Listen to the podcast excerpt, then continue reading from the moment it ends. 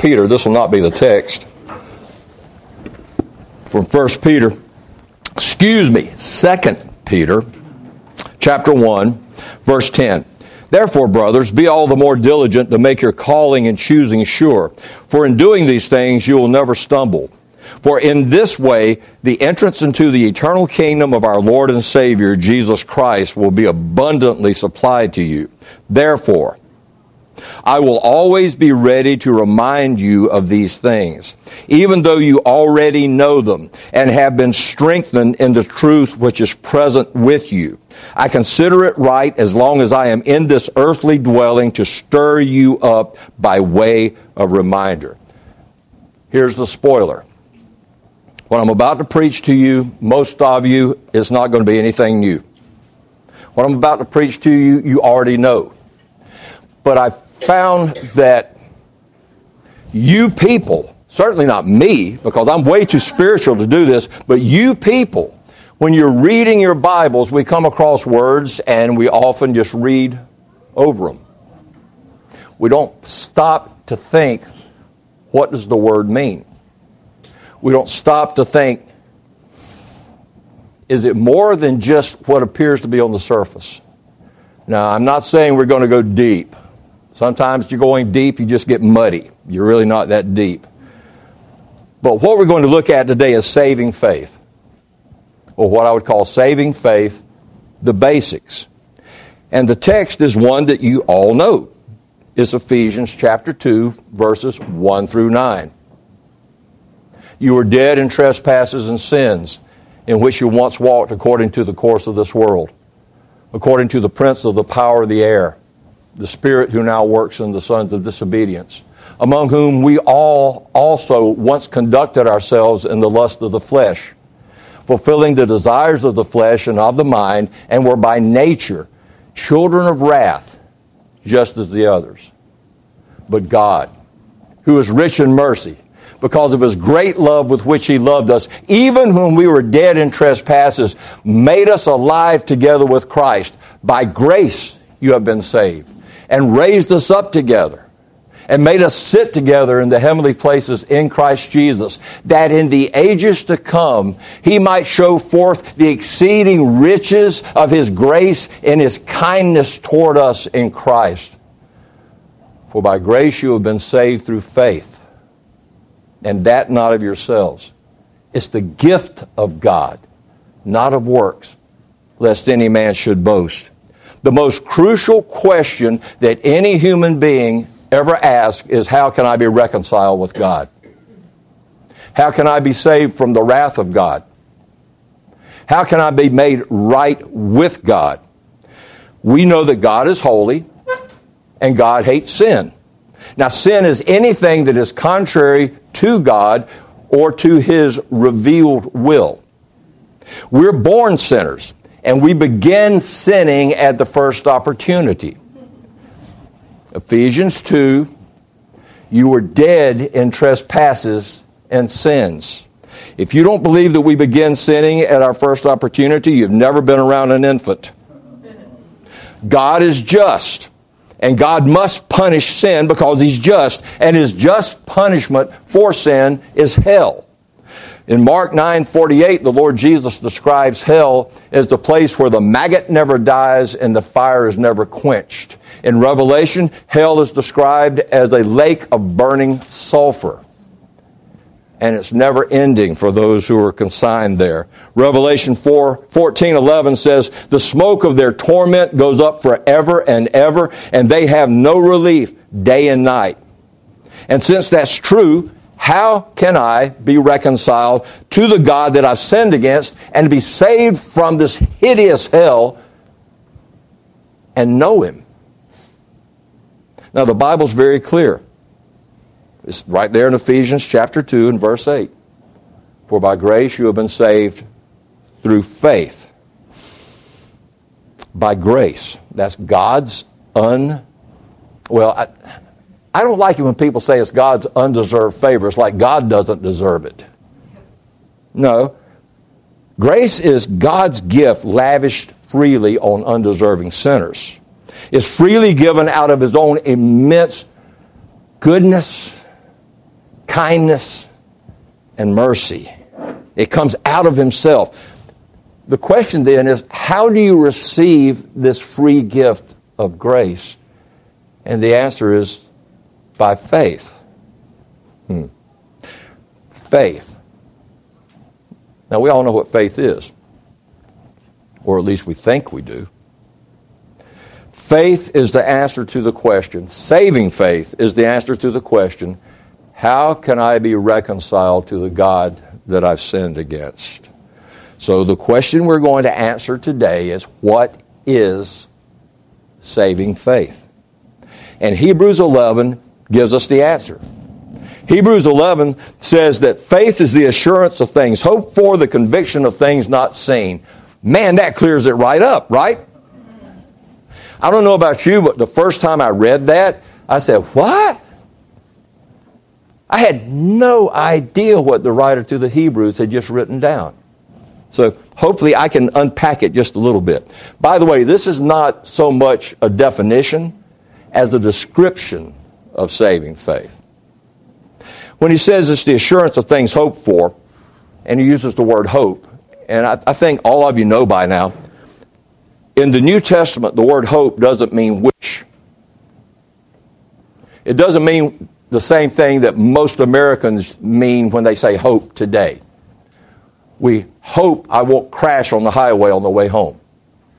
We have absolutely no confidence that's going to happen. But we hope it. No, the word hope in the New Testament means a confident assurance. In other words, you know, you know, you know that it's going to happen. And in this case, it's the assurance of things hoped for, which is the promises that God has made to those who trust in the Lord Jesus Christ. So, an assurance of things hoped for means that faith is being fully assured that God will certainly deliver on what he promised. And what did he promise? John 3:16. Do I really need to recite it? Yeah. For God so loved the world that he gave his only begotten son that whoever believes in him should not perish but have everlasting life. So faith is a confidence and the assurance that he will certainly deliver on that promise. And it's a conviction of things not seen. A conviction that even though we can't see it, we believe it. What's conviction? It's just unshakable trust. It's an unshakable trust in what we can't see and have never seen. It's an unshakable trust that God is real. It's an unshakable trust that the Lord Jesus Christ really was born of a virgin, really did become human, really did come to earth.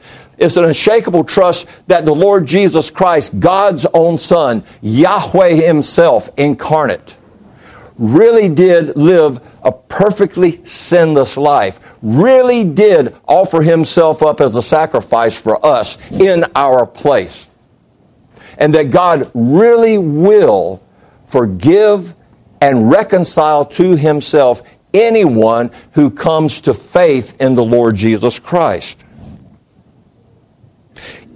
It's a confident assurance, it's a confident hope is a steadfast trust and an unshakable trust that this holy, just God really will forgive my sins and credit Jesus' perfect sinlessness to my account if I'll trust Him, if I'll believe His promises. So, what are some of Jesus' promises? Come unto me, all you who labor and are heavy laden, and I will give you rest. Take my yoke upon you and learn from me, for I am humble and lowly in heart, and you will find rest for your souls. Hmm. Jesus, this one's a little convoluted, but you'll get it. Jesus promised, Truly, truly, I say to you, he who hears my words and believes in him who sent me has everlasting life and will not come into condemnation, but is passed from death into life. God's word promises in John chapter 1 Jesus came into the world, and the world was made by him, and the world did not know him. He came into his own, and his own did not receive him. But as many as received him, to them he gave the authority to become the sons of God, even to them that believe in his name. And then again, John 3:16. For God so loved the world that he gave his only begotten Son, that whoever believes in him should not perish but have everlasting life. You say, great. That means that faith is believing. Here's where English trips us up. We have a problem. I don't know if you noticed, but I've been defining faith as unshakable trust. Because confident anticipation and conviction can only spring out of trust. But our English doesn't help us when it comes to the word believe. There's one Greek word that's translated by two English words believe and faith. Now, believe can mean faith, believe can mean trust. Uh, that's what it meant in John 1 10 through 12, in John 3 16, and John 5 24. It means trust. Excuse me. Or it can mean mere mental agreement. Just believing the facts about someone. I believe in George Washington. Got you in trouble in Zimbabwe, but I can use it today. I believe George Washington. I believe George Washington really lived. I believe that he led the Revolutionary Army. I believe that he refused to be made king of the United States. And I believe that he's the president of the, he was the first president of the United States. But I don't confidently anticipate him doing anything for me. Hmm. I don't trust that he will ever again do anything because George Washington is dead. My belief in George Washington is mere mental agreement with the facts about George Washington. I don't trust him for anything. And you see this kind of belief in the crowds that gathered around the Lord Jesus in his ministry according to the Gospel of John. Hang on to the list. In chapter 2, chapter 4, 6, 7, 8, 10, 11, and 12, John tells us that after Jesus performed some miracle, many believed in him. The crowds kept increasing. Many believed in him, but only as a miracle worker, only as a prophet. They didn't trust in him, they didn't depend on him to forgive them of their sins and to reconcile them to God. As a matter of fact, in John chapter 12, verse 37, we're told, that even though he had done so many miracles in their presence, they did not trust in him. Now, the word there is belief, because they kept believing in him over and over and over again. But obviously, they never trusted him, they never depended on him. Saving faith is not mere mental agreement with the facts about the Lord Jesus Christ and his promises.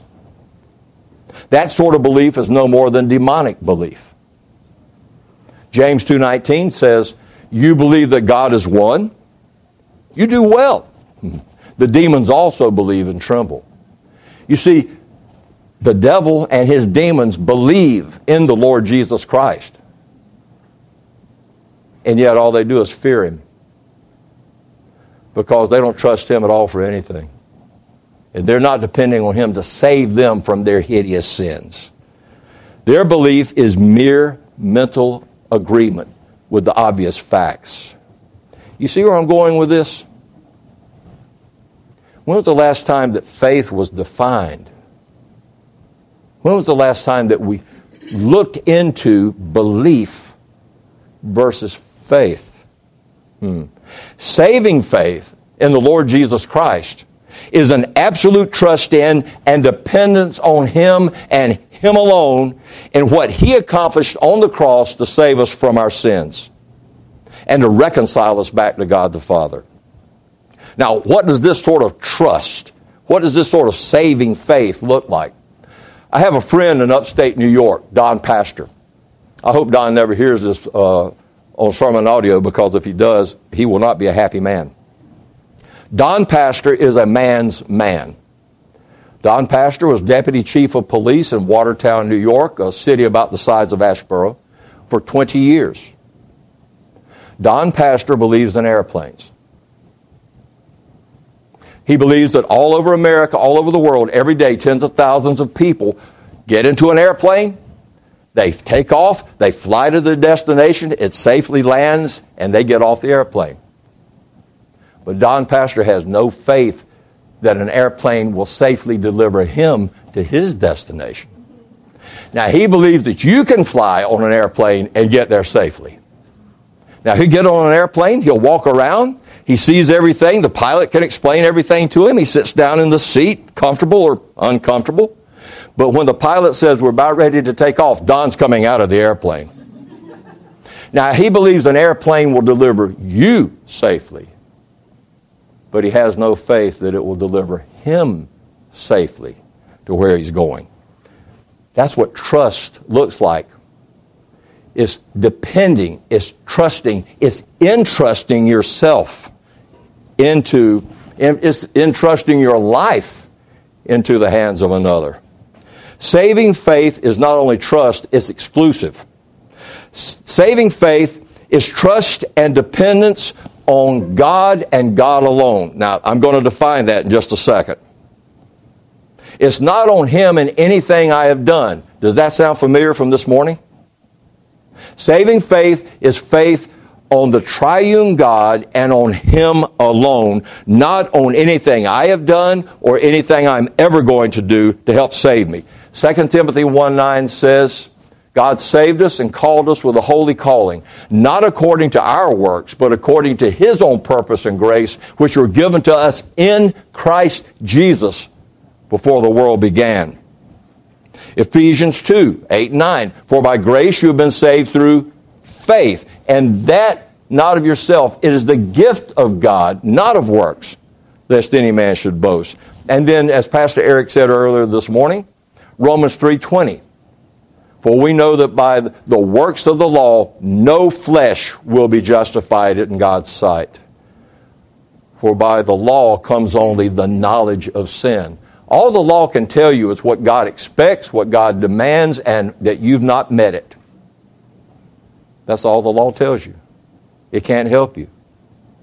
So saving faith is trusting the triune God and Him alone that by His grace He will save us is trusting in the, in the God of the Bible alone, not this idolatrous gods that are all over America today. You know, the, the God of American civil religion, the God that most Americans believe in today is some indulgent, medicated, nodding, smiling, drooling grandfather in his rocking chair. Saving faith is trust and dependence on God the Father through faith in the Lord Jesus Christ, his Son, and no other. That's why the Lord Jesus would say, No man comes to the Father but through me. So, the object of saving faith, we're getting there. The object of saving faith is the Lord Jesus Christ Himself and Him alone, for it is through Him and Him alone that we have faith in God the Father. Are you sticking with me? Okay. When we receive the Lord Jesus Christ by faith, we by de facto receive God the Father by faith because He said, I and the Father are one. So, saving faith is trust. Saving faith is exclusive.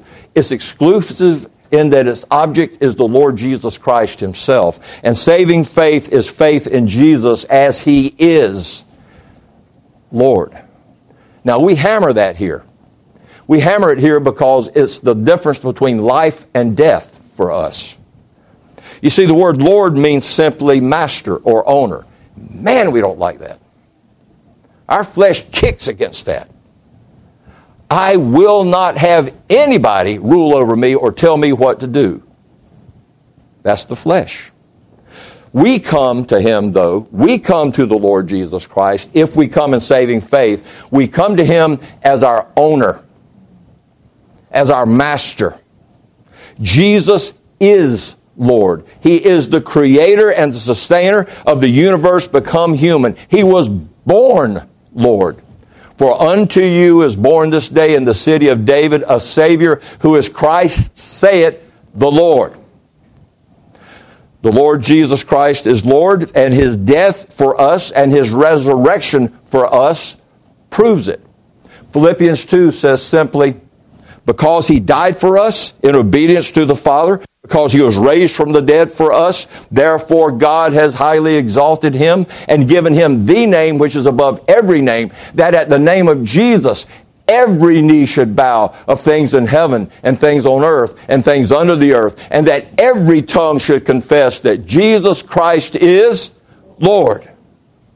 Saving faith is welcoming the Lord Jesus Christ as your Lord, as your owner, as your master. And it implies, therefore, obedience. Saving faith is committed to obeying whatever the Lord Jesus Christ desires or commands out of His Word because He is your Lord. Otherwise, if you don't have that attitude when you come to Him, you're just deceiving yourself. Jesus said in Luke 6:46, "Why do you call me Lord, Lord, and not do the things I command you?" But saving faith is not depending on our obedience to save us. We're depending on Him to save us. But we come to Him with a commitment to obey Him in whatever He desires and whatever He's revealed. Let's be honest, we know we're sinners. I got news for you. God knows we're sinners. And the Lord Jesus Christ knows what he bought as well as who he bought. He's never shocked, he's never surprised when we fail, when we sin, when we stumble. He knew we were going to do that. You know why? Because even though we may be justified by faith in him, brothers and sisters, none of us are glorified.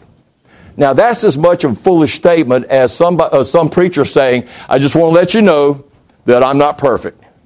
Got news for you, bud. None of us were ever under that delusion, you know. Now, God's under no delusion. He knows what we are. We are still battling the flesh all the days of our life, and we will never finally fully kill the flesh until we're glorified at death or until Jesus Christ comes.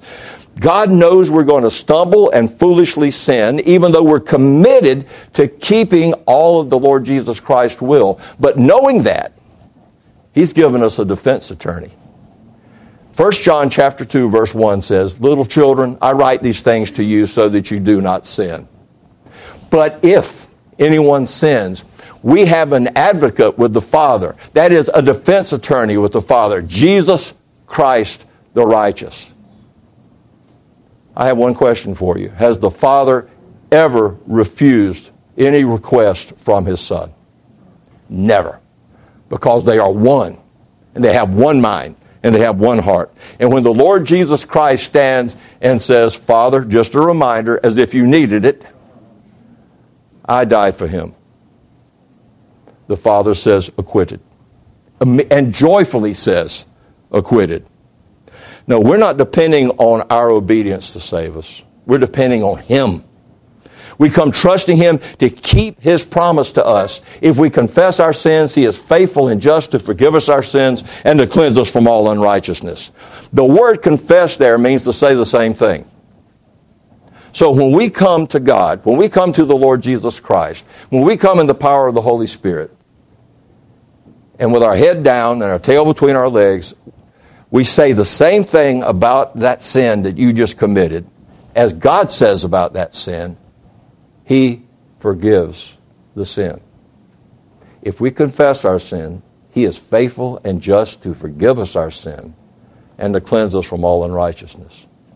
We trust Him to keep that promise. We trust Him to keep an Old Testament promise.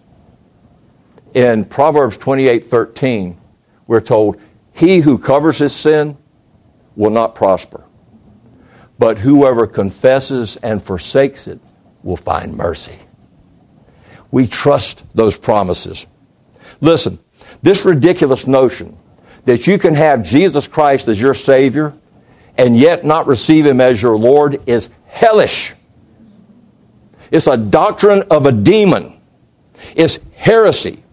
And it's going to send thousands of Baptists to hell. And it's probably already sent thousands of Baptists to hell.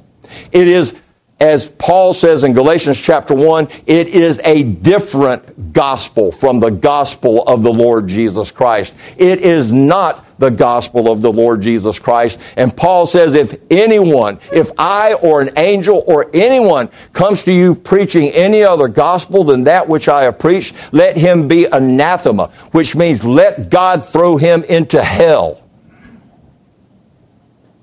Let God throw him into hell trusting in Lord Jesus or in a Jesus that is not Lord is trusting in a Jesus of their own deceived imagination and fantasies. He's not the Jesus of the Bible, and that Jesus won't save. I say again, saving faith is trusting Him as Lord, but it's not trusting in our obedience. I remember when I was first converted, I won't tell you exactly what it was, but it involved a tire iron, a very cold morning, and an attempt to change a tire in the snow. And things didn't go well for me that morning. I was already late for work. I had to call into work to let them know I'm going to be late. I've got a flat. And in the process of changing the flat, I sinned. and I was a brand new Christian. And I can remember right there in the snow, just stopping and saying, Lord, if you don't do this, if you don't keep me, in spite of me, I'm hopeless because I can't do this. I can't, I can't do this by myself. But he promises he will. I confessed my sin and he forgave my sin. Well, when we come to the Lord Jesus Christ in saving faith, there is the determination to obey Him and a confidence in Him to keep His promises to us and to forgive us and cleanse us when we confess our sins. Our faith is in the Lord Jesus Christ who calls us, who justifies us, who sanctifies us, and who will glorify us. Now, let me wrap this up. Saving faith is trust and dependence on God the Father by trusting the Lord Jesus Christ. Saving faith is trusting this God exclusively and not in ourselves. Saving faith is trusting Jesus Christ for who he is. That's trusting him as he is, which is Lord.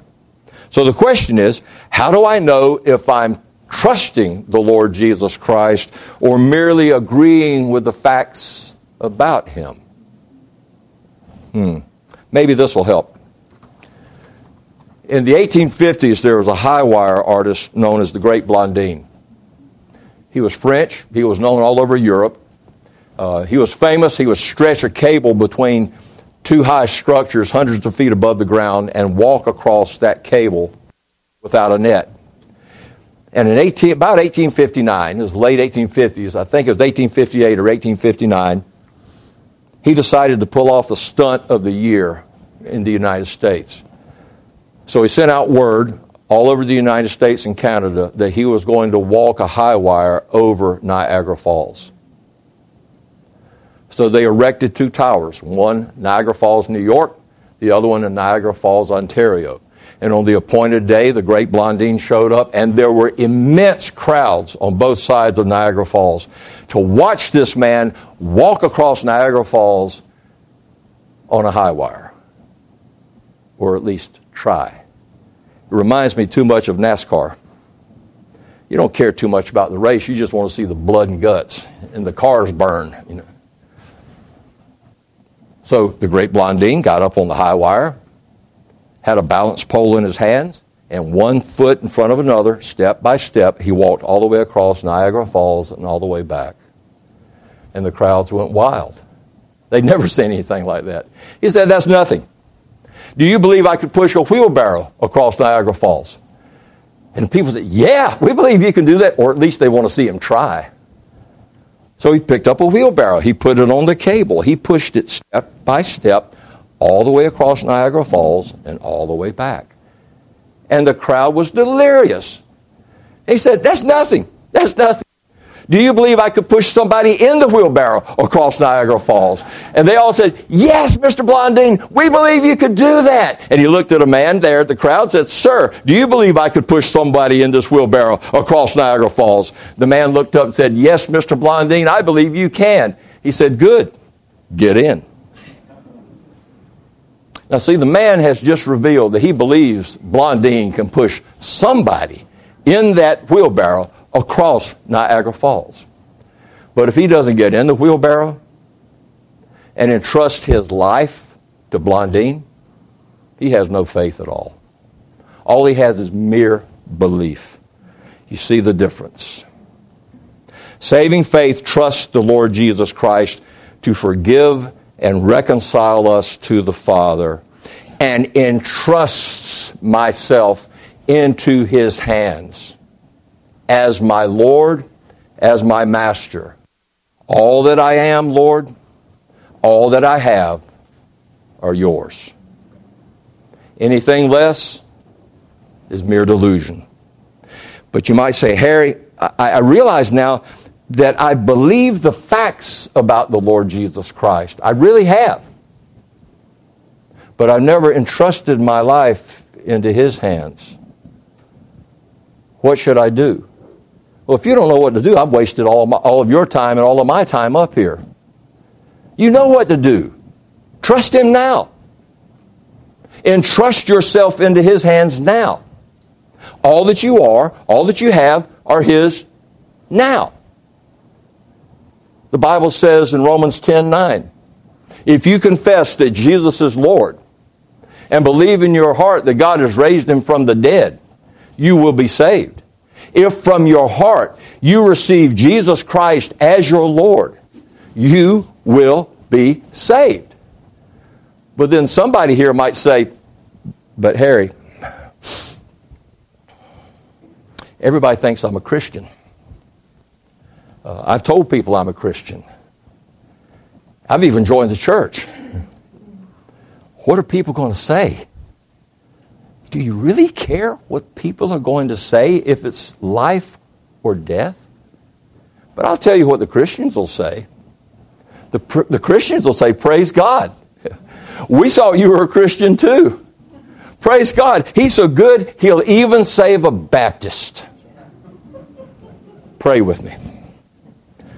Lord, I pray that I've not made it muddy and that it has been clear and that if there is anyone here today that has only believed the facts, only given head notion and agreement to the facts about you, that today they truly will receive you as Lord, as Master, as owner, and that they will entrust themselves to you and have everlasting life. We ask this for your glory and for their good. Amen. We are dismissed.